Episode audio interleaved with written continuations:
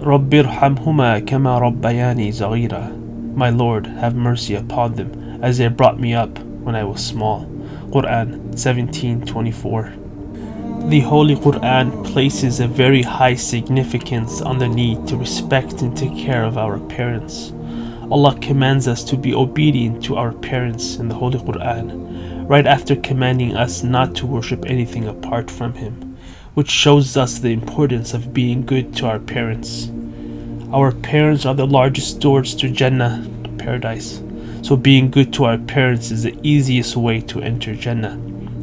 While repaying our parents for what they did is very difficult, we can make dua for them, asking Allah, the All Merciful, to forgive them. As children to our parents, we have the opportunity to ask Allah to forgive them, reward them, and raise their rank in Jannah, even after they pass away.